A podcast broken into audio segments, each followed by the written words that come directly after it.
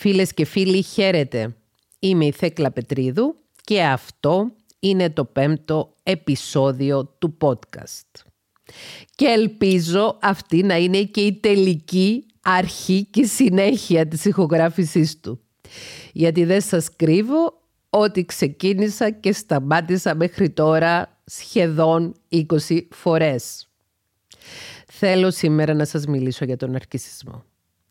Και θέλω να το κάνω με έναν τρόπο ο οποίος να είναι επιστημονικά έγκυρος, αλλά συνάμα απλός και κατανοητός και πάνω απ' όλα χρήσιμος.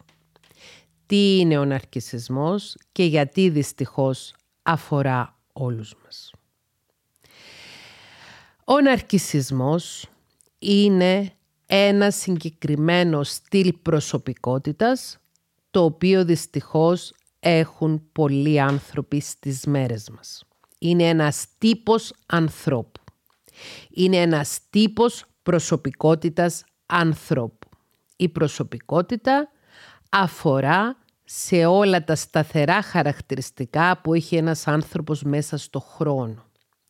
Και η προσωπικότητα ενός ανθρώπου αναπτύσσεται καθ' όλη τη διάρκεια της παιδικής του ηλικίας και της εφηβείας και στερεοποιείται λίγο πριν από τα 30.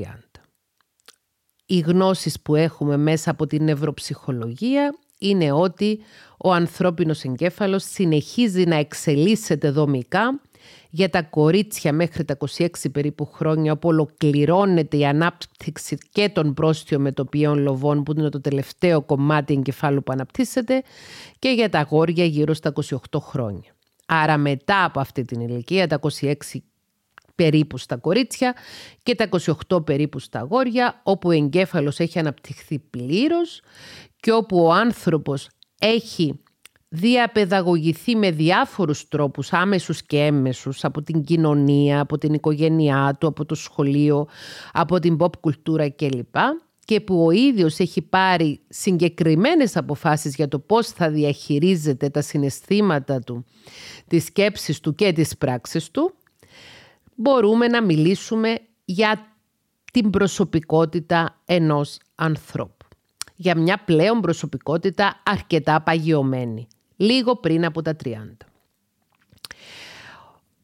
Ο ναρκισισμός υπάρχει στα επίσημα εγχειρίδια διάγνωσης και ταξινόμησης ψυχικών διαταραχών αυτή τη στιγμή ως μία διαταραχή προσωπικότητας στο DSM-5, το οποίο κυκλοφόρησε το 2013, 10 χρόνια πριν. Το ναρκισιστικό, η ναρκισιστική διαταραχή προσωπικότητας κατατάσσεται στο β' πλέγμα διαταραχών προσωπικότητας. Είναι κάτι το οποίο θα αλλάξει και θέλουμε να αλλάξει. Θέλουμε μια μεγάλη ομάδα μια μεγάλη μερίδα ειδικών ψυχικής υγείας, θέλουμε ο ναρκισισμός να φύγει από τις διαγνώσεις διαταραχών προσωπικότητας και να παραμείνει ως ένας τύπος προσωπικότητας. Και ο λόγος είναι πάρα πολύ απλός. Όταν μιλάμε για ψυχική διαταραχή, βασικό στοιχείο, βασική ειδοποιώς διαφορά μιας ψυχικής διαταραχής από ένα τρόπο ζωής ή από ένα τύπο προσωπικότητας είναι ότι σε μια ψυχική διαταραχή υπάρχει ταλαιπωρία του πάσχοντος από τη ψυχική διαταραχή. Στην περίπτωση του ναρκισισμού όμως, στην περίπτωση του ναρκισιστικού στυλ προσωπικότητας, δεν ταλαιπωρείται αυτός που επιδεικνύει τον ναρκισισμό από τον ναρκισισμό, αλλά ταλαιπωρούνται οι γύρω του οι άνθρωποι που έρχονται σε οποιαδήποτε επαφή μαζί του. Γι' αυτό το λόγο συμφωνώ με μεγάλη μερίδα, τη μεγαλύτερη μερίδα των ειδικών ψυχικής υγείας παγκοσμίως και των ερευνητών πάνω στο θέμα, ότι ο ναρκισισμός πρέπει να φύγει από τις διαγνώσεις διαταραχών προσωπικότητας και να παραμείνει ως ένας τύπος προσωπικότητας αξιομελέτητος και σημαντικός να τον κατανοήσουμε ούτως ώστε να προστατευτούμε ναι, να προστατευτούμε από την τοξικότητα και την επικινδυνότητα του.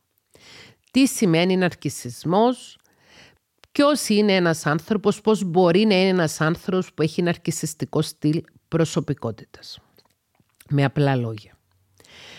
Ο ναρκισιστής ή ο νάρκισσος είναι ένας άνθρωπος ο οποίος είναι εξαιρετικά εγωκεντρικός. Είναι ένας άνθρωπος ο οποίος στην πραγματικότητα είναι εντός εισαγωγικών ερωτευμένος με τον εαυτό του. Εννοείται ότι η ορολογία έχει πάρθει από τον αρχαίο μύθο του Νάρκισσου, ο οποίος είχε ερωτευτεί τον εαυτό του, τον αντικατοπτρισμό του στον ποταμό. Από εκεί έχει πάρει το όνομα του ναρκισισμός και από εκεί έχει πάρει το όνομα του ο Νάρκισσος, ο οποίος μοντέρνος Νάρκισσος βρίσκεται παντού. Δυστυχώς ζούμε ανάμεσα σε Νάρκισσους στην εποχή μας.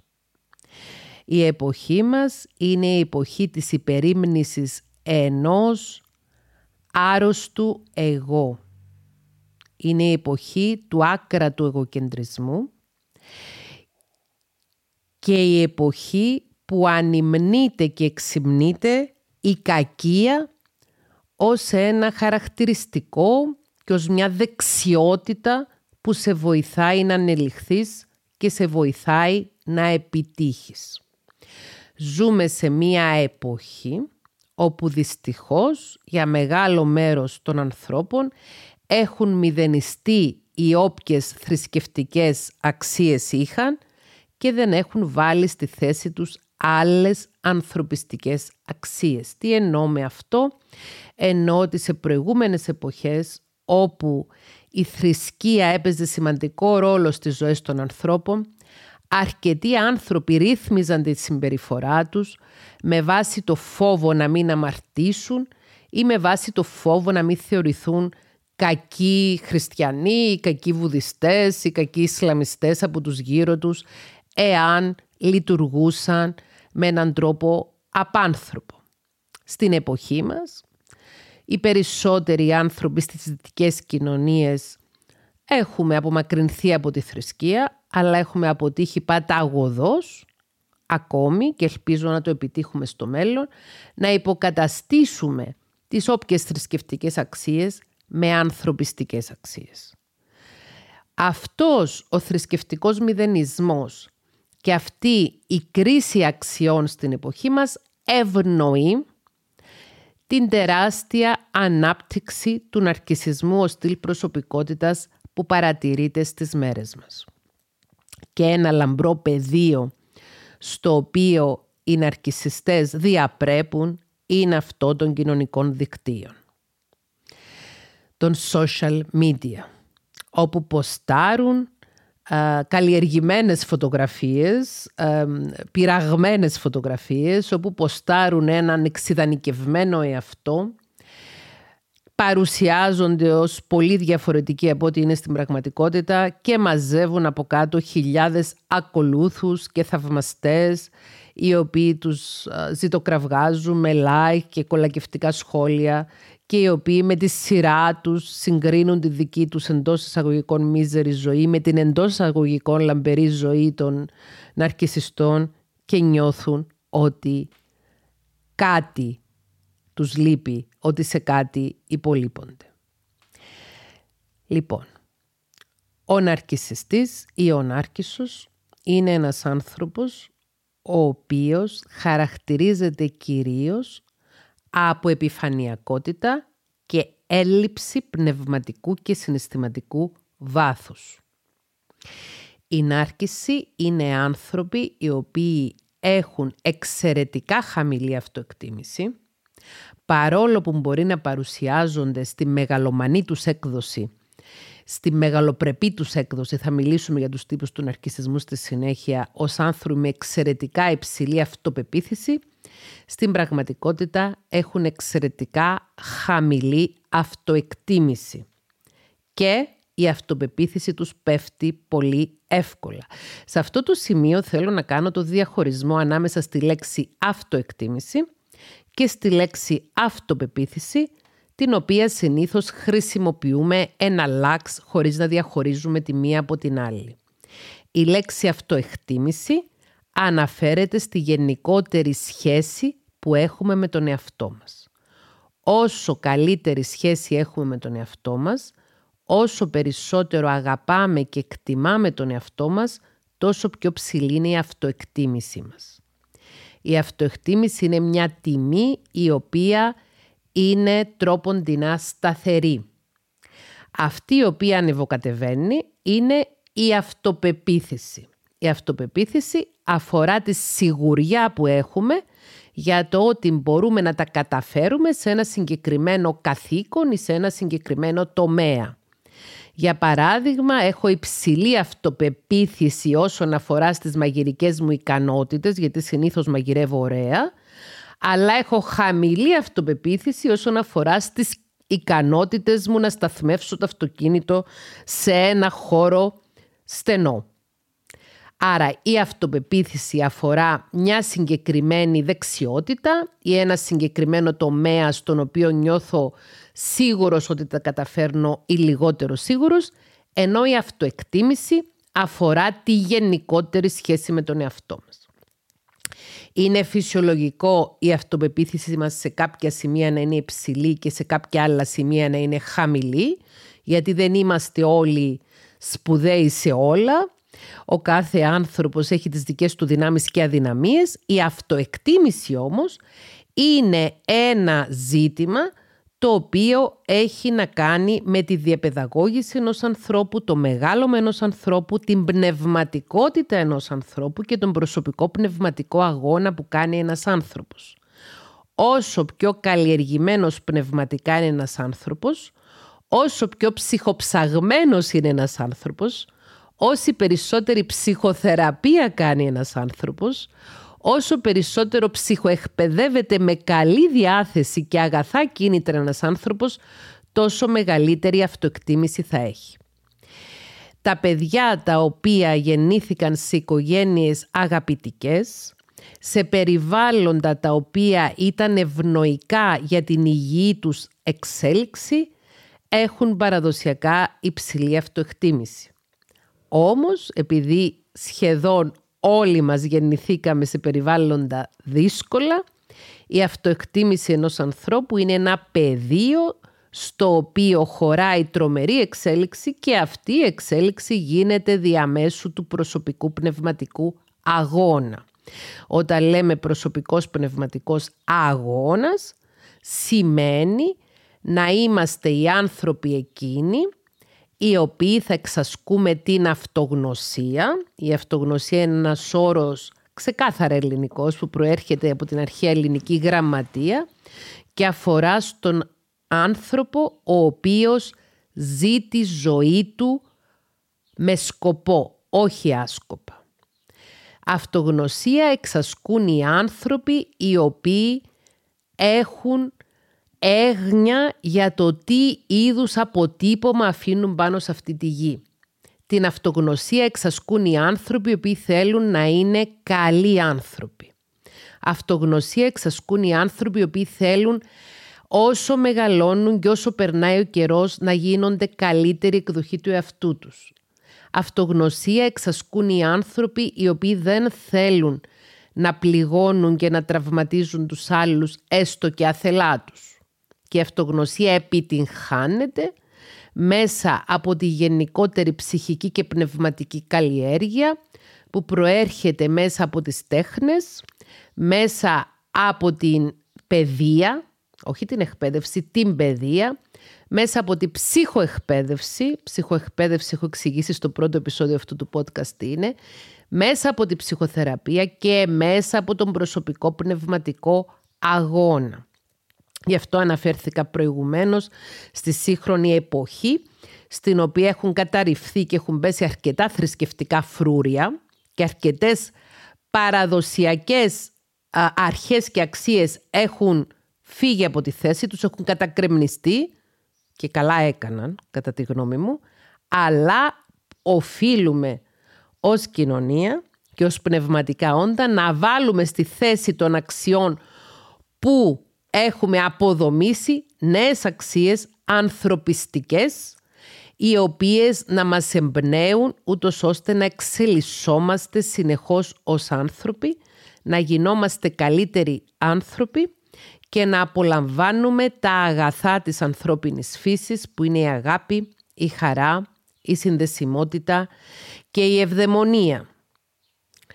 Λοιπόν, η νάρκηση, οι άνθρωποι με ναρκισιστικό στυλ προσωπικότητας ή οι ναρκισιστές, για συντομία θα τους λέω η νάρκηση, είναι άνθρωποι οι οποίοι δεν θέλουν καθόλου να ασχολούνται με το ζήτημα της αυτογνωσίας. Δεν τους ενδιαφέρει καθόλου η ουσία. Δεν τους ενδιαφέρει καθόλου η αυτογνωσία. Δεν ενδιαφέρονται για αυτήν. Είναι άνθρωποι οι οποίοι θέλουν να έχουν όλα τα ωφέλη ενός επιτυχημένου ανθρώπου χωρίς τον ουσιαστικό κόπο. Όταν λέω όλα το ωφέλη ενός επιτυχημένου ανθρώπου δεν μιλάω μόνο για την οικονομική και κοινωνική επιτυχία αλλά μιλάω και για την προσωπική εξέλιξη. Ο Νάρκισσος δεν θέλει να κοπιάσει. Δεν θέλει να δουλέψει σκληρά ούτως ώστε στη συνέχεια να ανταμυφθεί δεν θέλει να κάνει την προσωπική του προσπάθεια για να καταπολεμήσει τις αδυναμίες του, για να εξελίξει τις δεξιότητες του, για να γίνει καλύτερος άνθρωπος. Θέλει να είναι αυτός που είναι και οι άλλοι να έρχονται να τον κάνουν να νιώθει καλά. Το βασικό χαρακτηριστικό ενός σου είναι ότι ρυθμίζει τα συναισθήματά του με εξωτερικούς παράγοντες. Με πιο απλά λόγια, χρησιμοποιεί τους άλλους για να νιώθει εκείνος ο ίδιος καλά.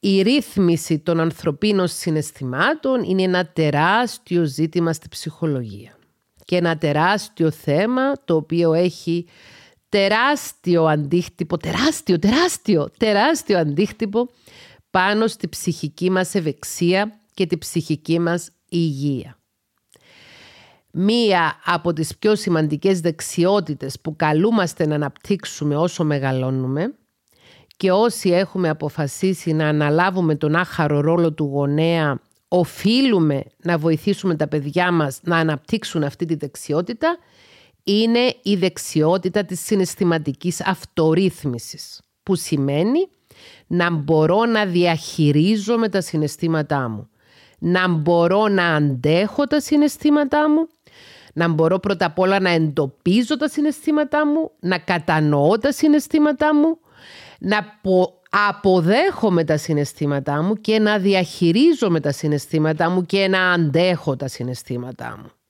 Να μπορώ δηλαδή να με κάνω εγώ καλά. Όταν είμαι αναστατωμένος, όταν δεν είμαι καλά να ψάχνω μέσα μου για να βρω τρόπο να γίνω καλά.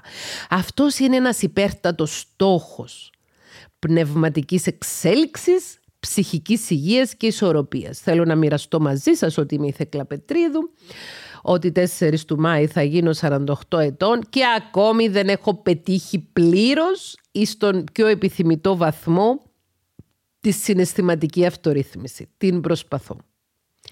Είναι τεράστια η δυσκολία της συναισθηματικής αυτορύθμισης επειδή ακριβώς σημαίνει να αντέχεις να μείνεις μόνος σου, να αντέχεις να νιώθεις δυσάρεστα συναισθήματα και να μπορείς να διαχειριστείς τα συναισθήματά σου και με συναισθηματικό τρόπο και με γνωστικό τρόπο και να τα διαχειριστείς και συμπεριφορικά.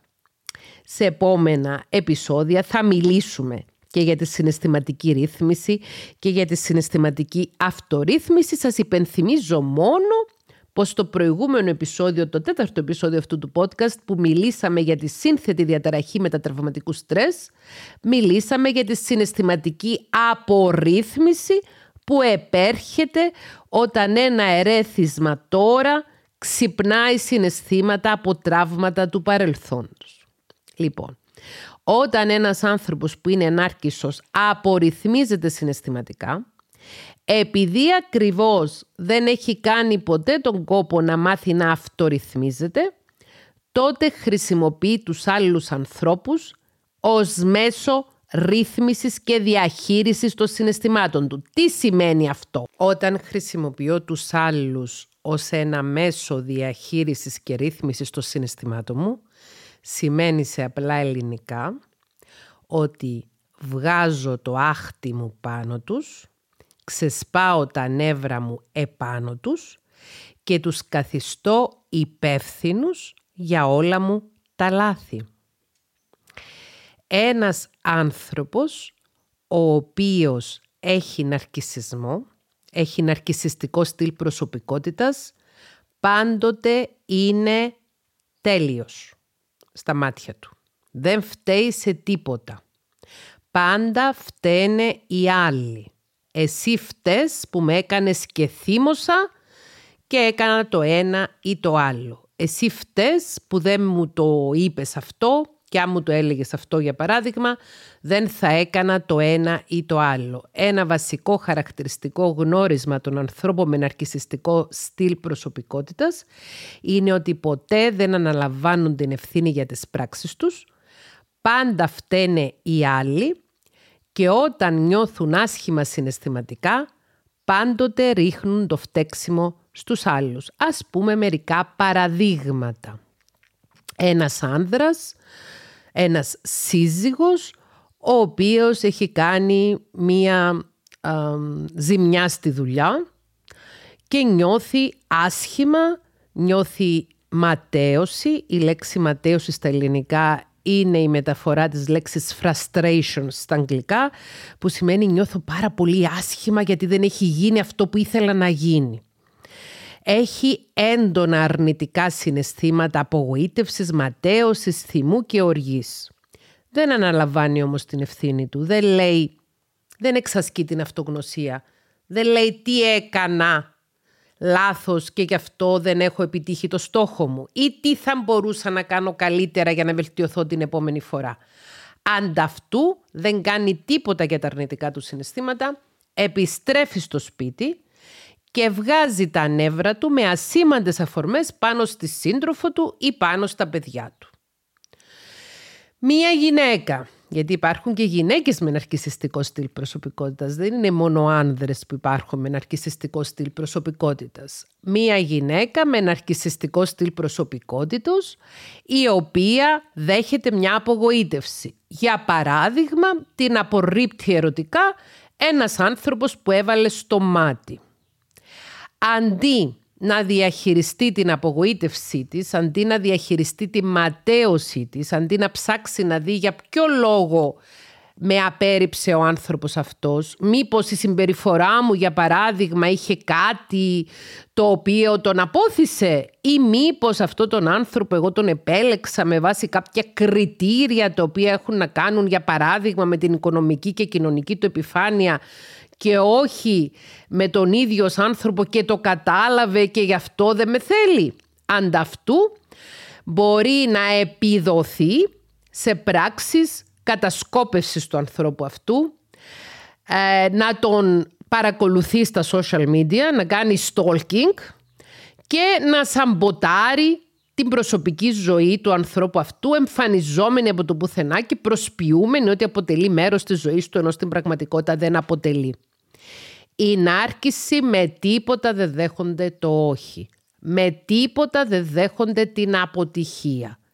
Θέλουν όλα να τους έρχονται όπως τα φαντάζονται και θέλουν πάντοτε να απολαμβάνουν τιμές και δόξες χωρίς να κάνουν τον κόπο.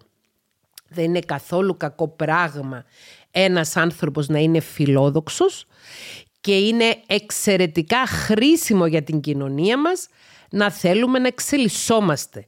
Να θέλουμε να γινόμαστε καλύτεροι δάσκαλοι, καλύτεροι γονείς, καλύτεροι ψυχολόγοι, καλύτεροι ιατροί, καλύτεροι δημοσιογράφοι και ούτω καθεξής. Είναι εξαιρετικό πράγμα η φιλοδοξία στον άνθρωπο. Να θέλει να εξελίσσεται, να θέλει να προχωρά. Σε καμία περίπτωση δεν είναι αρνητικό χαρακτηριστικό η φιλοδοξία. Ο αριβισμός όμως και το να θέλεις να επιτύχεις χωρίς να κοπιάσεις είναι κάτι εξαιρετικά καταστροφικό για τον κοινωνικό ιστό. Και για την ψυχική υγεία, ψυχική ευεξία και ισορροπία των ανθρώπων που έρχονται σε επαφή και οποιαδήποτε διασύνδεση με τέτοιους τύπους. Τέτοιοι τύποι βρίσκονται παντού. Βρίσκονται πρωτίστως στο οικογενειακό μας περιβάλλον. Βρίσκονται στο εργασιακό μας περιβάλλον. Βρίσκονται στο φιλικό μας περιβάλλον. Μπορεί να βρίσκονται ακόμη και μέσα στο κρεβάτι μας.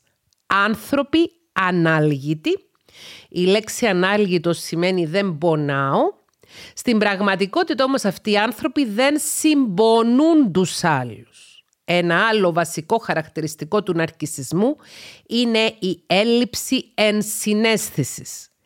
Η λέξη ενσυναίσθησης στα ελληνικά είναι η μετάφραση της λέξης empathy στα αγγλικά και σημαίνει η λέξη ενσυναίσθηση να βάζω τον εαυτό μου στα παπούτσια του άλλου σημαίνει τη δεξιότητα του να μπορώ να συναισθανθώ το πώς μπορεί να νιώθει ο άλλος και να συμπονώ τον άλλο. Η νάρκηση έχουν μηδέν ενσυναίσθηση συναισθηματική χέστηκαν, με συγχωρείτε για τη λέξη που χρησιμοποιώ, για το πώς νιώθουν οι άλλοι. Χέστηκαν για το τι επιπτώσεις μπορεί να έχει η συμπεριφορά τους πάνω στους άλλους ανθρώπους. Το μόνο που τους ενδιαφέρει είναι να επιτύχουν τους στόχους τους. Πάση θυσία. Και όταν μιλάμε για θυσία, όταν αφοράς στους νάρκισσους, δεν μιλάμε για θυσία του εαυτού τους, αλλά θυσία των άλλων ανθρώπων θυσιάζουν τους άλλους προκειμένου οι ίδιοι να επιτύχουν τους στόχους τους. Υπάρχει μια έκφραση στην ελληνική γλώσσα που λένε αυτός πατά επιπτωμάτων. Θα μπορούσε να μεταφραστεί στον αρκισισμό ότι πατούν επί ψυχικών πτωμάτων των άλλων ανθρώπων. Δεν τους ενοχλεί καθόλου να πεθάνουν τους άλλους ψυχικά και συναισθηματικά, να καταστροπώσουν τους άλλους ανθρώπους, να χρησιμοποιήσουν τους άλλους ανθρώπους προκειμένου ήδη να επιτύχουν τους σκοπούς τους και προκειμένου να διαχειριστούν τα αρνητικά συναισθήματα τα οποία δεν αντέχουν. Όλοι οι άνθρωποι βιώνουμε αρνητικά συναισθήματα. Όλοι οι άνθρωποι βιώνουμε ματαιώσεις. Όλοι οι άνθρωποι έχουμε μέσα μας μια συλλογή τραυμάτων που όσο πιο αδιαχείριστα είναι τόσο πιο εύκολα ξυπνάνε και μας απορριθμίζουν συναισθηματικά. Όλοι έχουμε εσωτερικούς δαίμονες. Οι νάρκισοι όμως δεν θέλουν να διαχειριστούν καθόλου αυτό το ζήτημα. Δεν τους αρέσει καθόλου η ιδέα να νιώθουν άβολα, δεν τους αρέσει καθόλου η ιδέα να ντρέπονται, δεν τους αρέσει καθόλου η ιδέα να ντροπιάζονται, δεν τους αρέσει καθόλου η ιδέα να δουλέψουν σκληρά για να αντιμετωπίσουν το εσωτερικό τους χάος. Όχι. Δεν θέλουν να κοπιάζουν. Εάν θα με ρωτούσε κάποιος ποιο είναι το πιο βασικό χαρακτηριστικό ενός σου, θα έλεγα η τεμπελιά του, η ψυχική και πνευματική του τεμπελιά. Δεν θέλει να κοπιάσει. Τα αγαθά κοπισκτώνται, αλλά ο Νάρκισσος θέλει να έχει τα αγαθά χωρίς τους κόπους. Και ποιοι θα κοπιάσουν για να αποκτήσει αγαθά ο Νάρκισσος; Οι άνθρωποι που βρίσκονται στο δρόμο του. Οι άνθρωποι τους οποίους χρησιμοποιεί για να ρυθμιστεί συναισθηματικά. Οι άνθρωποι τους οποίους εκμεταλλεύεται. Οι άνθρωποι τους οποίους κοροϊδεύει ότι τους εκτιμάει, κοροϊδεύει ότι τους αγαπάει, κοροϊδεύει ότι νοιάζεται για αυτούς προκειμένου να τους χρησιμοποιήσει για τους σκοπούς του. Ναι, ένας νάρκισσος μπορεί να σε πλησιάσει με έναν πολύ σαγηνευτικό τρόπο. Μπορεί να σου κάνει το λεγόμενο βομβαρδισμό αγάπης. Love bombing είναι ο όρος στα αγγλικά.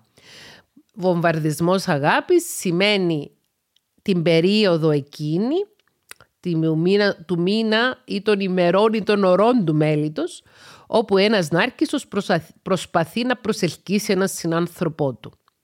Θα του παρουσιάσει έναν εξαιρετικά καλό εαυτό, θα του κάνει πολλά κομπλιμέντα, θα του μιλήσει με έναν εξαιρετικό τρόπο, προκειμένου να τον πείσει ότι είναι καλές οι προθέσεις του, να τον φέρει κοντά και να αρχίσει να τον εκμεταλλεύεται συναισθηματικά, οικονομικά, κοινωνικά, σεξουαλικά ή με οποιοδήποτε άλλο τρόπο. Η νάρκηση δεν συνδέονται με τους άλλους ανθρώπους.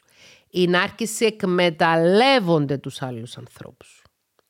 Οι νάρκηση δεν βλέπουν τίποτα άλλο μπροστά τους παρά τον κατοπτρισμό του εαυτού τους. Τους ενδιαφέρει μόνο ο εαυτός τους και τους ενδιαφέρει μόνο η καλοπέρασή τους. Δεν τους ενδιαφέρουν οι άλλοι άνθρωποι, δεν τους ενδιαφέρει το κοινωνικό σύνολο, δεν τους ενδιαφέρει ξαναλέω τι αποτύπωμα αφήνουν πίσω τους σε αυτή τη ζωή καθώς προχωράνε. Το μόνο που τους ενδιαφέρει είναι να νιώθουν ήδη καλά. Και πότε νιώθει καλά ένας νάρκισσος, νιώθει καλά όταν λαμβάνει ναρκισιστική τροφοδοσία, ναρκισιστική παροχή, ο όρος στα αγγλικά είναι narcissistic supply, από τα θύματα του. Οι νάρκισοι θέλουν να έχουν ακόλουθους, θέλουν να έχουν ανθρώπους οι οποίοι να βρίσκονται στο περιβάλλον τους και συνεχώς να τους κάνουν να νιώθουν καλά. Να τους πενεύουν, να τους παρηγορούν, να τους δικαιολογούν, να τους δίνουν άλοθη και να τους εξυψώνουν. Ε, φαντάζομαι οι περισσότεροι από εσάς έχετε διαβάσει, έχετε δει στην, ε, στην μεταφορά στην, σε ταινία το παραμύθι του μάγου του Όζ. Ένας όρος ο οποίος προκύπτει από το μάγο του Όζ είναι ο όρος των υπτάμενων πυθίκων, flying monkeys στα αγγλικά. Οι υπτάμενοι πίθηκοι είναι οι άνθρωποι εκείνοι οι οποίοι βρίσκονται γύρω από έναν νάρκισο και του τροφοδοτούν το άρρωστο εγώ του. Είναι οι άνθρωποι εκείνοι οι οποίοι θα μεταφέρουν τα μηνύματα του νάρκισου προς τον έξω κόσμο. Είναι οι άνθρωποι εκείνοι οι οποίοι θα μιλήσουν με τα καλύτερα λόγια για τον Νάρκισο και είναι εκείνοι οι οποίοι θα αποτελέσουν το κοινό του και τους οπαδούς του. Είναι επίσης επικίνδυνη η πτάμενη πίθηκη με τον ίδιο τον Νάρκισο γιατί στην ουσία πουλούν τη ψυχή τους στο διάβολο. Προκειμένου να γίνουν αρεστοί από έναν τύπο ο οποίος είναι μόνο μόστρα, επίδειξη και μεγάλα λόγια για να νιώσουν κι αυτοί κάπως σημαντικοί, γίνονται στην ουσία συνεργοί στην κακοποίηση που ο Νάρκισσος επιφέρει στους άλλους ανθρώπους. Αχ και αχ και ξανά αχ. Η ναρκισιστική κακοποίηση όταν λέμε τον όρο ναρκισιστική κακοποίηση, μιλούμε για ψυχική αδιόρατη κακοποίηση η οποία προκύπτει μέσα σε οποιαδήποτε σχέση με νάρκισο, μπορεί να ξεκινάει από την κοιλιά της μάνας σου. Ναι, μπορεί η μάνα σου να είναι ένας άνθρωπος με ναρκισιστικό στυλ προσωπικότητας και μπορεί να αρχίσει να σε κακοποιεί συναισθηματικά από την κοιλιά της μέσα. Στα πρώτους μήνες της ζωής σου, μια νάρκισσος μάνα, ένας νάρκισσος πατέρας. Στο σχολείο, ένας δάσκαλος με ναρκισιστικό στυλ προσωπικότητας. Μια νάρκισσος γιαγιά, ένας νάρκισσος παππούς. Είμαι ψυχολόγος εδώ και 26 χρόνια περίπου, εδώ και 25 χρόνια. Έχω συναντήσει κυριολεκτικά χιλιάδες ανθρώπους στο γραφείο μου, που διατηρούσα για 20 χρόνια και έχω γνωρίσει τις ιστορίες δεκάδων χιλιάδων ανθρώπων τις οποίες μου στέλνουν συνήθως μέσω ηλεκτρονικού ταχυδρομείου από Έλληνες από όλα τα μέρη της γης. Από Έλληνες που κατοικούν στην Ελλάδα κυρίως αλλά και σε άλλες χώρες.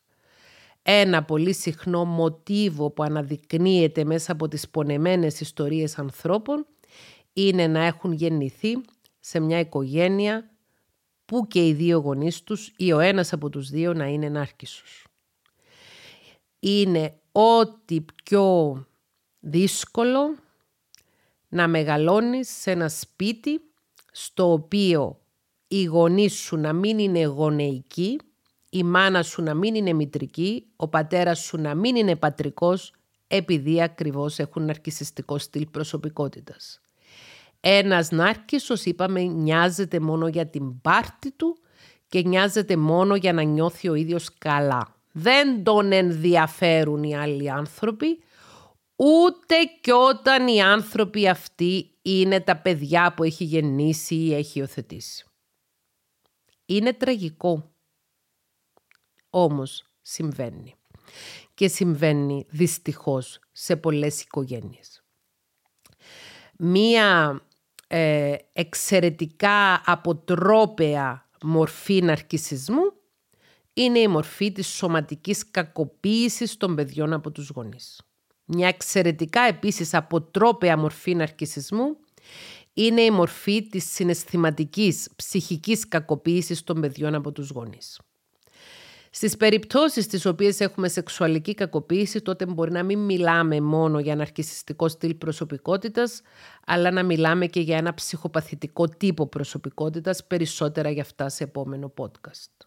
Ο ναρκισισμός είναι επικίνδυνος. Ο ναρκισισμός σκοτώνει τη χαρά στους ανθρώπους. Ο ναρκισισμός σκοτώνει την ικανότητα να χαρούμε την πιο σημαντική στιγμή στη ζωή μας που είναι αυτή της συνδεσιμότητας. Υπάρχει μία μακροχρόνια μελέτη η οποία ονομάζεται μελέτη της Βοστόνης, η μελέτη του Χάρβαρτ, η μελέτη της ευτυχίας, η οποία μελετάει για πάνω από 80 χρόνια τις ζωές αρκετών ανθρώπων και έχει καταλήξει ότι αυτό το οποίο συνιστά ευδαιμονία ή ευτυχία στον άνθρωπο δεν είναι ούτε η δόξα, ούτε τα λεφτά, ούτε η κοινωνική αναγνωρισιμότητα, αλλά οι βαθιές συνδέσεις με νόημα. Deep, meaningful connections. Από τη στιγμή που η νάρκηση είναι ξεκάθαρα επιφανειακοί άνθρωποι, οι οποίοι δεν συνδέονται ουσιαστικά με τους άλλους ανθρώπους, χρησιμοποιούν τους άλλους ανθρώπους, βγάζουν τα νεύρα τους πάνω στους άλλους ανθρώπους, αιτιώνται τους άλλους ανθρώπους για τα δικά τους προβλήματα, οι σχέσεις οι οποίες δημιουργούν είναι σχέσεις οι οποίες επισύρουν δυστυχία στους άλλους και είναι το αντίθετο από τις βαθιές συνδέσεις με νόημα οι οποίες βοηθούν έναν άνθρωπο να είναι ευτυχής και ευδαίμων. Σπέρνουν δυστυχία στο πέρασμά του συνάρκηση, σπέρνουν απογοήτευση και στην ουσία κάνουν με το πάνω στους υπόλοιπους τα δικά τους αρνητικά συναισθήματα επειδή έχουν εξαιρετικά χαμηλή αυτοεκτίμηση, μισούν τον εαυτό τους, μισούν τον κόσμο όλο, επειδή ακριβώς μισούν τον εαυτό τους. Αν δεν αγαπάς τον εαυτό σου δεν μπορείς να αγαπήσεις κανέναν.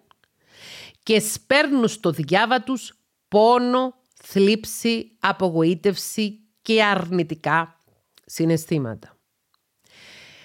Υπάρχουν αρκετοί σεσημασμένοι νάρκηση στην παγκόσμια σφαίρα για κάποιους από τους οποίους έχουν γραφτεί και βιβλία. Ένας, ίσως ο πιο γνωστός, είναι ο 45ος πρόεδρος των Ηνωμένων Πολιτειών Αμερικής, ο Ντόναλτ Τραμπ, του οποίου η κόρη του αδερφού του, η οποία είναι κλινική ψυχολόγος, έχει κάνει μια ανάλυση της βιογραφίας του και της οικονο... οικογενειακής ιστορίας και έχει γράψει ένα πολύκροτο βιβλίο το οποίο κυκλοφόρησε μέσα στην πανδημία σε σχέση με τον ναρκισισμό του θείου της. Ναρκισιστικό στυλ προσωπικότητας έχουν πολλοί παγκόσμιοι ηγέτες, τοπικοί ηγέτες, αλλά και πολλοί τυρανίσκοι, οι οποίοι δεν είναι ούτε πρόεδροι χώρας, ούτε καν πρόεδροι του χωριού τους.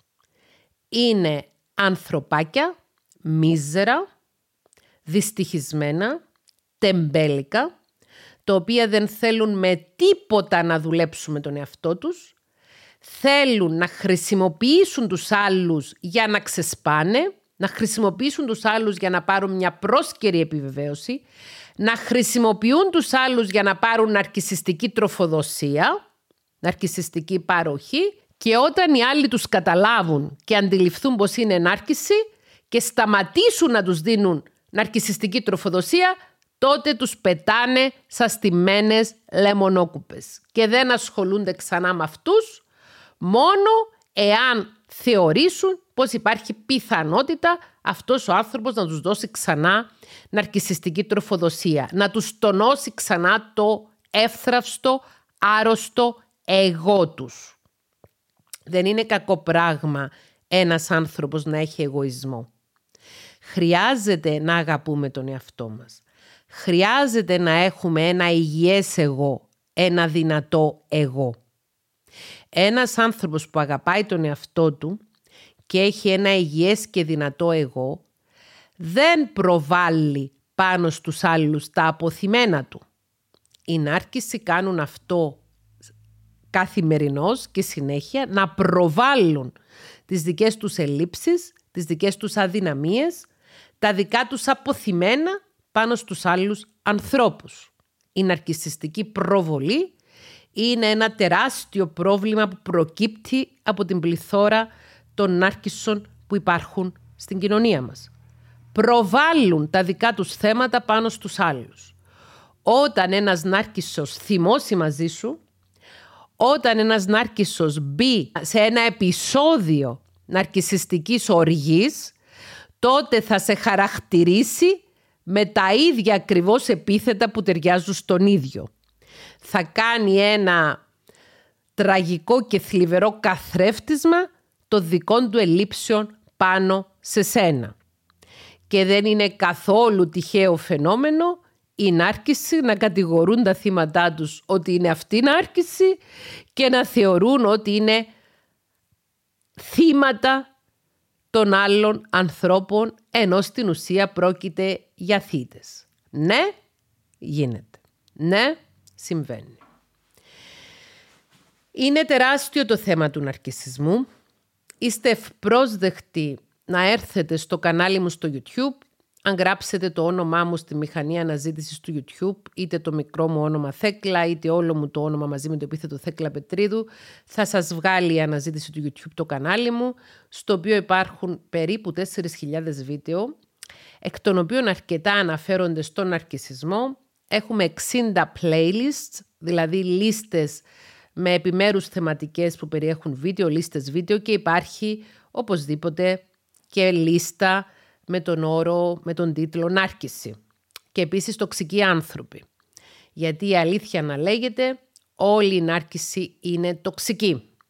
Η λέξη τοξικός και η λέξη νάρκησος είναι αλληλοεπικαλυπτόμενες έννοιες. Η λέξη τοξικός σημαίνει ένας άνθρωπος που με τον τρόπο που λειτουργεί και με τον αντίκτυπο που έχει στους γύρω του τους δηλητηριάζει ψυχικά. Όλοι η νάρκηση είναι τοξική, δεν είναι όμως όλη τοξική νάρκηση. Επίσης παλιότερα στο κανάλι μου, στο YouTube, στο κανάλι μας στο YouTube, χρησιμοποιούσαμε τον όρο αδιάγνωστη για τους ανθρώπους οι οποίοι έχουν ναρκισιστικό στυλ προσωπικότητας. Πλέον όμως έχουμε το θάρρος να πούμε τα πράγματα με το όνομά τους και να μιλήσουμε για ναρκισισμό, η οποία είναι η πανδημία της εποχής μας που ταλαιπωρεί όλους τους ανθρώπους. Όλοι μας είτε είμαστε ίδιοι νάρκηση, είτε έχουμε έρθει και ερχόμαστε σε επαφή με νάρκισσους κατά τη διάρκεια της ζωής μας.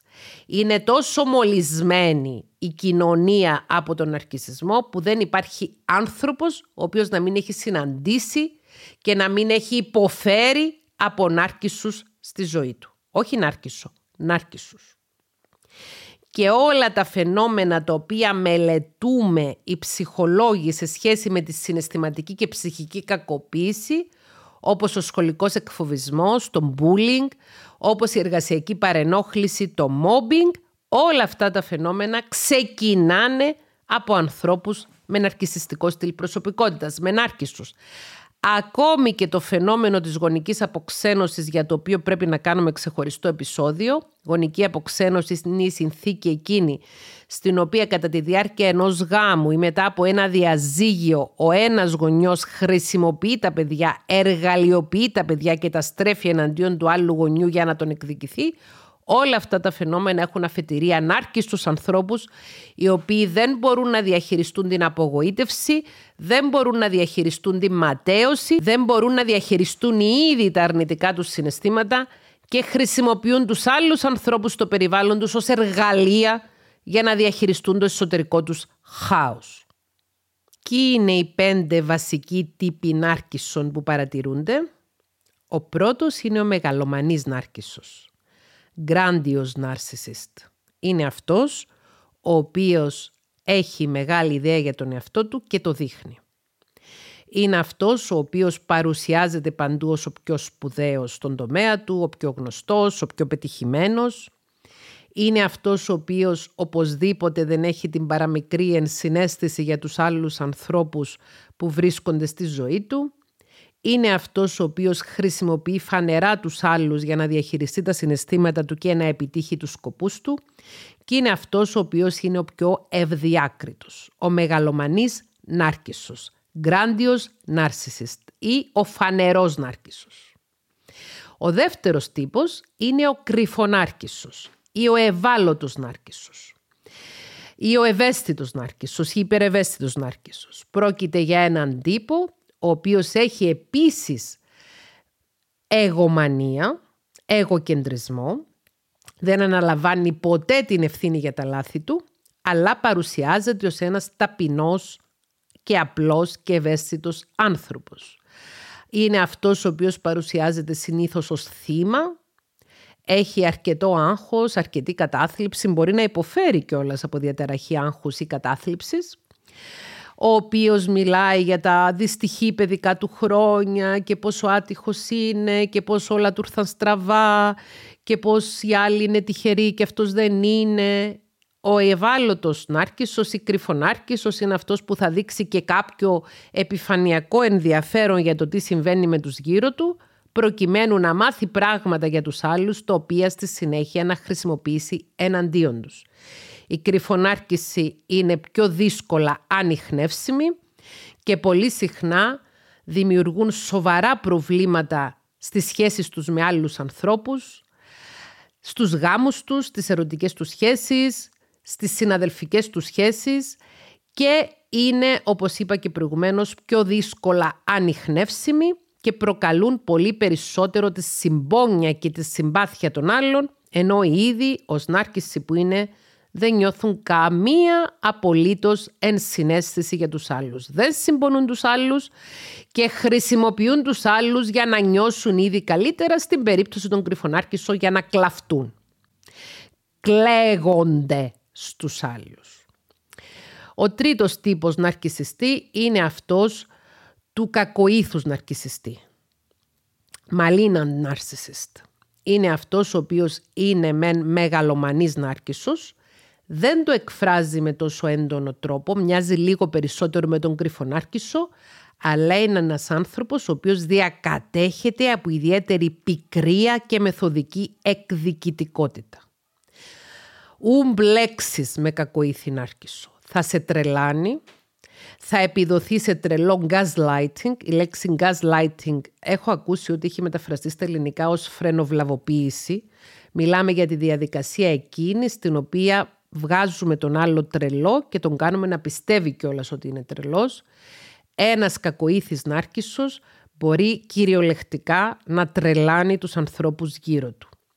Γιατί έχει όλη τη ψυχραιμία ούτως ώστε να μεθοδεύσει την εκδίκηση του προς τους ανθρώπους οι οποίοι μπορεί να του φταίνε τόσο πολύ όσο να μην του θρέφουν το άρρωστο και εύθραυστο εγώ του. Στον αντίποδα του κακοήθους ναρκισιστή βρίσκεται ο καλοήθης ναρκισιστής, ο καλοήθης νάρκισσος. Αυτός είναι ένας τύπος ο οποίος είναι αυλαβής με την έννοια του ότι έχει μεγάλη ιδέα για τον εαυτό του, επιζητεί συνεχώς την προσοχή και την αρκισιστική τροφοδοσία από τους άλλους, αλλά το κάνει μέσα σε ένα χώρο βλακείας και ανοησίας. Δεν το κάνει επειδή θέλει να χρησιμοποιήσει τους άλλους επίτηδες και να τους κάνει ζημιά. Δεν το κάνει επειδή θέλει να πατήσει επιπτωμάτων. Το κάνει ίσως γιατί έχει μεγαλώσει σαν ένα καλό μαθημένο παιδί. Το κάνει ίσως γιατί βρίσκει την ευκαιρία να το κάνει, γιατί έχει υψηλή οικονομική ε, και κοινωνική θέση. Οι καλοήθεις ναρκισιστές, οι καλοήθεις νάρκηση, αυτό που μας κάνουν και μας ζημιώνουν είναι ότι μας τρώνε τον πολύτιμο χρόνο μας. είναι εκείνοι οι τύποι οι οποίοι κάθονται και περιγράφουν με τις ώρες φανταστικές ιστορίες όπου ήταν ήρωες, όπου κυνήγησαν και έπιασαν δεν ξέρω εγώ πόσα θυράματα, όπου έκαναν το ένα, όπου έκαναν το άλλο, φαφλατάδες, μιλάνε πολύ, θέλουν πολύ προσοχή και μας τρώνε το χρόνο μας. Είναι όμως καλοήθης με την έννοια του ότι δεν είναι εκδικητική όπως η κακοήθης νάρκηση και δεν το κάνουν όλο αυτό λόγω κακίας αλλά λόγω αφελίας και βλακείας. Τους θεωρώ όμως ότι είναι εξίσου ταλαιπωρητικοί και κουραστικοί. Πάμε τώρα στο τελευταίο είδος από τα πέντε βασικά είδη νάρκισσου. Είναι ο κοινοτικός ναρκισιστής, communal narcissist είναι αυτοί οι τύποι οι οποίοι παρουσιάζονται ως ευεργέτες της κοινωνίας, ως φιλάνθρωποι, αυτοί οι οποίοι επιδίδονται σε δημόσιες εκδηλώσεις φιλανθρωπίας, αυτοί οι οποίοι παρουσιάζονται ως στυλοβάτες της κοινωνίας και ως ε, μεγάλοι ηγέτες, οι οποίοι στην πραγματικότητα κάνουν όλες αυτές τις συμπεριφορές, ποστάρουν όλες αυτές τις ε, φιλανθρωπικές τους ευεργεσίες στα κοινωνικά δίκτυα προκειμένου να αποκτήσουν θαυμασμό και ναρκισιστική παροχή από το κοινό, αλλά μέσα στο ίδιο τους το σπίτι ή μέσα στο ίδιο τους το ίδρυμα, αν με καταλαβαίνετε, κακοποιούν χωρίς καμία απολύτως ενσυναίσθηση τους άλλους ανθρώπους. Γνωρίζω αρκετά παιδιά, τα οποία μεγάλωσαν με γονείς οι οποίοι είναι κοινοτική νάρκηση οι οποίοι είναι στήλοι της κοινωνίας, οι οποίοι είναι πολύ, πολύ έτσι προβεβλημένα πρότυπα ανθρωπιάς, ενώ μέσα στο ίδιο τους το σπίτι είναι παλιάνθρωποι. Δεν τους νοιάζει τίποτα για τα παιδιά τους, δεν τους νοιάζει τίποτα για την ψυχική και συναισθηματική ευημερία των παιδιών τους, βγάζουν τα νεύρα τους πάνω στα παιδιά τους και γενικότερα είναι ψυχροί, απάνθρωποι και ασύνδετοι. Ένα κλασικό τέτοιο παράδειγμα αποτελεί ο γιος της Άλις Μίλλερ. Η Άλις Μίλλερ είναι μια πολύ γνωστή παιδοψυχολόγος η οποία έχει γράψει ένα βιβλίο που έχει μείνει στην ιστορία με τίτλο «Οι φυλακές της παιδικής μας ηλικίας, της οποίας ο γιος σήμερα, έχει πεθάνει η Άλις Μίλλερ, είναι ψυχολόγος, ζει κάπου στην Ευρώπη και έχει γράψει και βιβλίο και δίνει και πολλές συνεντεύξεις στις οποίες μιλάει για την εξαιρετικά δύσκολη παιδική ηλικία την οποία βίωσε από τη μάνα του η οποία ήταν μια προβεβλημένη παιδοψυχολόγος. Δεν ξέρω τι ακριβώς συνέβη και σε εκείνη την ιστορία, δεν μπορώ να γνωρίζω, αλλά παίζει. Παίζει να ήταν η Άλις Μίλλερ μια κοινοτική νάρκισσος. Δεν έχει σημασία αν ήταν. Δεν έχει σημασία τι είναι ο καθένας. Δεν έχει σημασία τι γνώμη έχω εγώ για τον οποιονδήποτε άνθρωπο υπάρχει ή έχει υπάρξει σε αυτόν τον πλανήτη.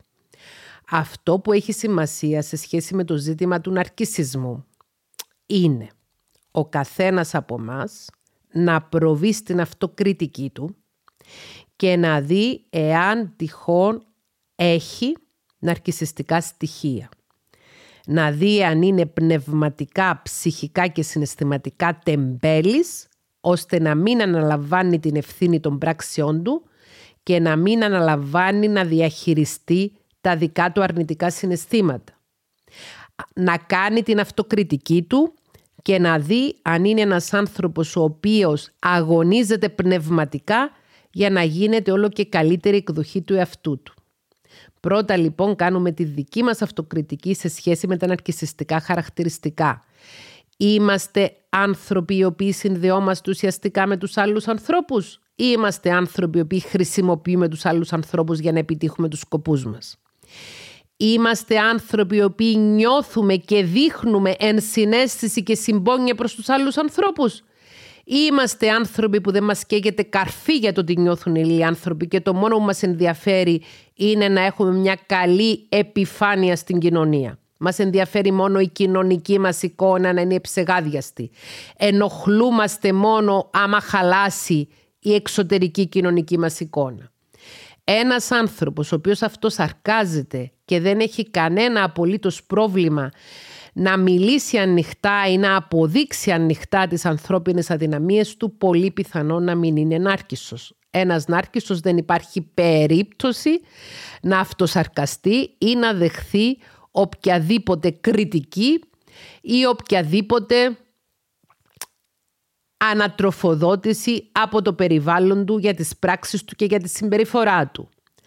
Αντιθέτως, ένας νάρκισσος θα γίνει με μεγάλη του χαρά απρόσκλητος και αυτόκλητος συμβουλάτορας στους άλλους, θα κριτικάρει τους άλλους συνεχώς για τη ζωή τους, για τις σκέψεις τους, για τις πράξεις τους, για τις συμπεριφορές τους, θα πεταχτεί ε, όπως το σπόρο που δεν τον έχει σπείρει, όπως το ζυζάνιο σε δημόσιες συζητήσεις, σε διαδικτυακές συζητήσεις και θα κάνει τον έξυπνο, τον ξερόλα.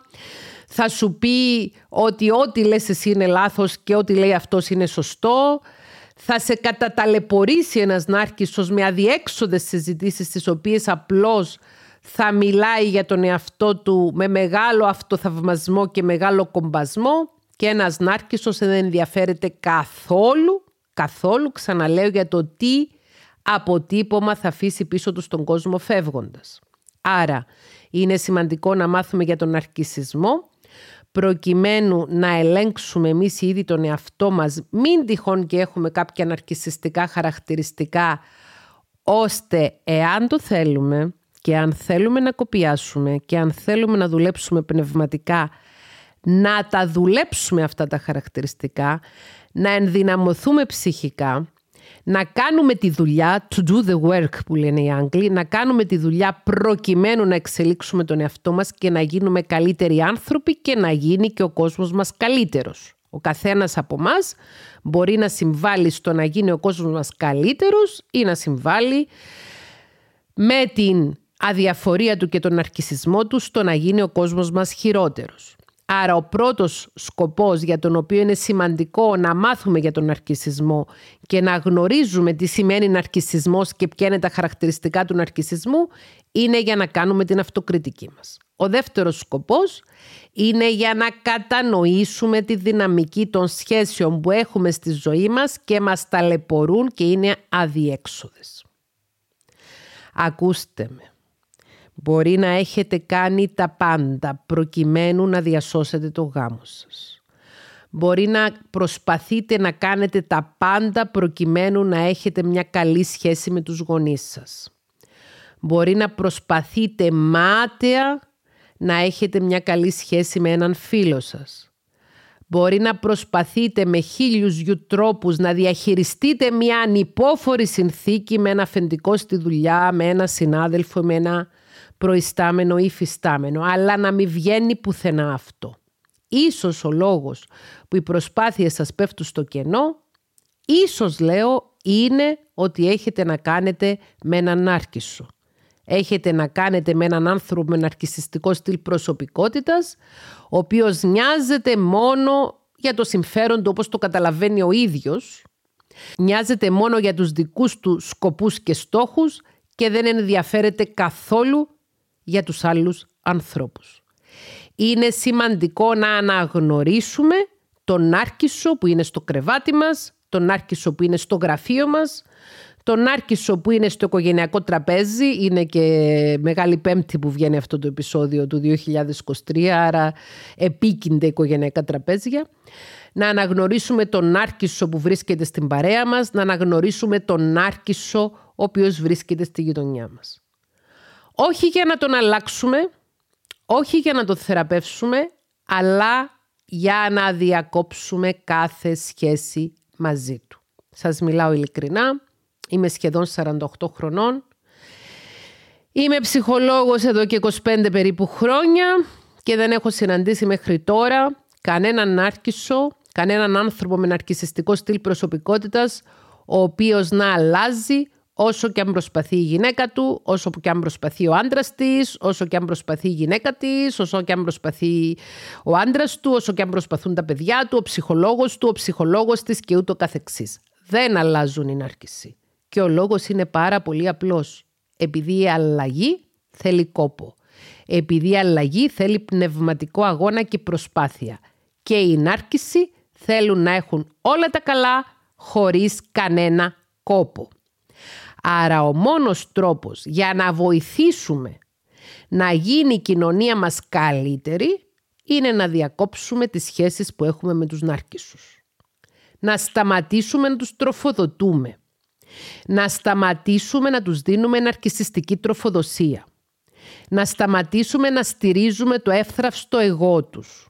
Να σταματήσουμε να δείχνουμε κατανόηση και συμπόνια και ενσυναίσθηση σε ανθρώπους οι οποίοι μεν έχουν γνωστική ενσυναίσθηση, καταλαβαίνουν γνωστικά πώς μπορεί να νιώθουν οι άλλοι ούτως ώστε να το χρησιμοποιήσουν για να τους πολεμήσουν ψυχολογικά και ψυχικά, αλλά δεν μπαίνουν στον κόπο να εξασκήσουν τη συναισθηματική ενσυναίσθηση που σημαίνει να ταπεινωθείς και εσύ λίγο, να μπεις και εσύ λίγο στα παπούτσια του άλλου και να πάψεις να είσαι τόσο μαλάκας, με συγχωρείτε για την έκφραση, τόσο κόπανος, με συγχωρείτε για την έκφραση, τόσο εγωκεντρικό παλιωτόμαρο. Αυτό είναι ο ναρκισισμός. Ο ναρκισισμός είναι κακός χαρακτήρας. Ο ναρκισισμός είναι παλιανθρωπιά. Ο ναρκισισμός δεν είναι αρρώστια, δεν είναι διαταραχή, δεν είναι άρρωστη η νάρκηση, δεν υποφέρουν από αυτόν τον τύπο προσωπικότητας που έχουν. Αντιθέτως η νάρκηση φροντίζουν ώστε να έχουν όσο το δυνατόν πιο άκοπη ζωή και να υποφέρουν οι άλλοι εξαιτίας τους. Ο μόνος τρόπος να εξαλείψουμε τις αρνητικές συνέπειες που έχει ο ναρκισισμός στην κοινωνία μας είναι να απομονώσουμε τους ναρκισσούς. Να σταματήσουμε να τους στηρίζουμε. Να σταματήσουμε να τους δίνουμε ναρκισιστική τροφοδοσία. Να αρχίσουμε να παίρνουμε μέρος σε ένα κοινωνικό κίνημα στο οποίο θα δίνεις στους ανθρώπους την ευκαιρία να απολαμβάνουν τις συνέπειες των πράξεών τους. Να σταματήσουμε ως κοινωνία και ως άνθρωποι ο καθένας ξεχωριστά να αφήνουμε τους νάρκισσους να πέφτουν στα μαλακά. Α, τι είμαι τον πατέρα σου και τη μητέρα σου, η πιο ιερή σχέση του ανθρώπου είναι η σχέση με τους γονείς του, οπότε συγχώρεσε τους γονείς σου, έστω κι αν είναι νάρκισσοι και σε έχουν κακοποιήσει τα μάλα ή δεν πειράζει, είναι μεγάλος άνθρωπος σε ηλικία, ας σεβόμαστε τους ηλικιωμένους κι ας μας φέρεται με ένα πολύ άσχημο τρόπο ένας α, μίζερος γερασμένος νάρκισσος. Θέλω εδώ να τονίσω ότι όσο μεγαλώνουν οι άνθρωποι σε ηλικία και όσο γερνάνε, δηλαδή στα 80, στα 90 και αρχίζουν να πέφτουν οι αναστολές τους και βγαίνει στην επιφάνεια ο πραγματικός τους χαρακτήρας. Οπότε ακόμη και ένας κοινοτικός ναρκισιστής ή ένας κρυφονάρκισσος γίνεται ακόμη πιο ξεκάθαρα κακοποιητικός όσο γερνάει. Να σταματήσουμε ως κοινωνία να δίνουμε άλοθη στους ανθρώπους μας που είναι απάνθρωποι και είναι κακοποιητές. Εγώ είμαι υπέρ της συνθήκης εκείνης στην οποία κόβεις κάθε επαφή με τον άρχισο. No contact. Κάποιοι επιλέγουν να μειώνουν τις επαφές, να έχουν το λεγόμενο low contact. Ή σε κάποιες σχέσεις κυρίως εργασιακές επιλέγουν να γίνονται γκρίζι βράχοι. Δηλαδή να μην έχουν καμία απολύτως αντίδραση ή απόκριση στις όποιες προκλήσεις του νάρκησου. Κυρίως στο εργασιακό περιβάλλον βρίσκονται οι νάρκησοι στους οποίους αναγκαστικά κάνουμε grey rocking, γινόμαστε δηλαδή γκρίζι βράχια απέναντί τους, ούτως ώστε να μην τους δίνουμε καμία τροφοδοσία για να πάψουν να ασχολούνται μαζί μας. Οι νάρκησοι είναι άνθρωποι που τρέφονται με τον καυγά. Τρέφονται με τη διαιώνιση αρνητικών συναισθημάτων. Οπότε είτε πάμε παντελώς no contact που κατά τη γνώμη μου είναι η καλύτερη λύση, είτε μειώνουμε όσο γίνεται πιο πολύ την επαφή, low contact, και όταν έχουμε επαφή γινόμαστε γκρίζι βράχοι. Δηλαδή δεν τους δίνουμε την ευχαρίστηση να ενοχληθούμε από τη συμπεριφορά τους ή να ανταποκριθούμε στην προσπάθειά τους να μας ξανατραβήξουν πίσω. Υπάρχει το λεγόμενο hoovering που σημαίνει αναρρόφηση το οποίο βγαίνει στα αγγλικά από τη μάρκα Hoover που είναι η πρώτη πιο γνωστή ε, ηλεκτρική σκούπα αναρρόφησης που βγήκε στην αγορά που μιλάει για τη συνθήκη εκείνη στην οποία ένας νάρκισσος, ο οποίος έχει χάσει την αρκισιστική του τροφοδοσία γιατί έχει ξυπνήσει το θύμα του και τον έχει βάλει στην άκρη, προσπαθεί να το ξαναρουφήξει πίσω, hoovering, κάνοντας του εκ νέου ένα βομβαρδισμό αγάπης, αυτή τη φορά πολύ πιο στοχευμένο, επειδή ήδη γνωρίζει αρκετά καλά τα ευάλωτα σημεία του θύματός του. Ο ναρκισισμός είναι μία μάστιγα. Ο ναρκισισμός είναι ένα σοβαρότατο κοινωνικό πρόβλημα στην εποχή μας. Χρειάζεται να γνωρίζουμε όσο το δυνατόν περισσότερα πράγματα για τον ναρκισισμό και για να προστατεύουμε τον εαυτό μας από του να εξελιχτούμε μη κακόν, λέμε στην Κύπρο, ομιγέννητο στη δημοτική, να εξελιχτούμε σε νάρκισους εμείς ήδη, αλλά και για να προστατεύουμε τον εαυτό μας από την τοξικότατη επίδραση των νάρκισων στη ζωή μας. Για περισσότερες πληροφορίες γύρω από τον ναρκισισμό, σας συστήνω να επισκεφτείτε το κανάλι μου στο YouTube με το όνομά μου Θεκλά Πετρίδου. Άμα το ψάξετε στη μηχανή αναζήτησης του YouTube θα βγει το κανάλι όπου έχουμε και ξεχωριστό playlist για τον ναρκισισμό και πολλές άλλες πληροφορίες. Εύχομαι να ήταν χρήσιμο για σας αυτό το επεισόδιο. Καλή δύναμη στην προσπάθεια να εξελίξετε τον εαυτό σας. Καλή δύναμη στον πνευματικό αγώνα και στην εκπλήρωση των ανθρωπιστικών μας αξιών και αρχών, μακριά από τους νάρκισσους, ας τους απομονώσουμε, ας σταματήσουμε να τους τροφοδοτούμε και ας τους αφήσουμε να έχουν τις συνέπειες των πράξεών τους. Στο επόμενο επεισόδιο θα μιλήσουμε για τη συνεξάρτηση, η οποία συνεξάρτηση έχει άμεση σχέση με τον αρκισισμό και θα καταλάβετε γιατί στο επόμενο επεισόδιο. Σας εύχομαι να περάσετε ωραία τις γιορτές και θα τα πούμε την επόμενη πέμπτη. Φιλιά!